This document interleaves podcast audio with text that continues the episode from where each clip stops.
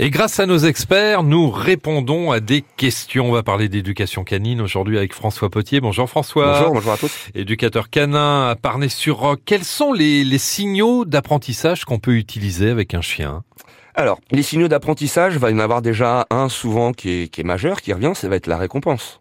C'est-à-dire que nous, on travaille tous contre un salaire, forcément.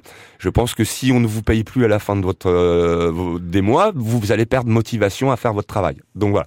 Donc au départ, c'est un bon levier de, de motivation. La récompense peut être la nourriture, le jeu, un objet, toutes ces choses-là. Mais ça va être des choses qui vont aider. Si tu fais la bonne chose, tu obtiens ce que tu souhaites. C'est comme ça qu'ils éduquent aussi euh, les chiens de l'armée, hein, d'ailleurs. En termes de signaux, après, il va y avoir bien évidemment la gestuelle. La gestuelle est très très importante parce que c'est un axe de communication universel. Même si on parle à un étranger, le meilleur moyen de se faire comprendre, ça va être d'utiliser aussi la gestuelle. Donc n'hésitez pas à utiliser pour faire un soir à chien, il n'y a pas besoin forcément de lui parler. On peut le faire tout simplement avec sa gestuelle. C'est même le premier axe de communication avant la voix. Et puis il reste la voix et les intonations. Le chien va faire une association, un geste, un mot ou une intonation et, un, et, donc une posture adéquate avec ça quoi. Et on récompense là-dessus du coup. Donc je dirais les axes de communication seront bah, bien évidemment de récompenser son chien quand il, euh, il fait les bons comportements, ma gestuelle, de le guider avec ma parce que c'est un étranger, il parle pas ma langue et mes intonations et mes mots que je vais utiliser.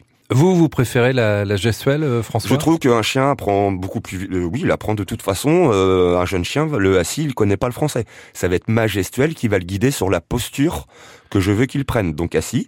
Et quand il apprend la bonne posture, c'est là où je vais récompenser et mettre le mot que je veux avec.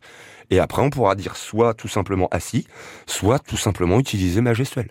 Alors faisons du théâtre avec nos chiens? Tout à fait. C'est un peu théâtral, mais effectivement, euh, il faut sortir un peu les mains des poches.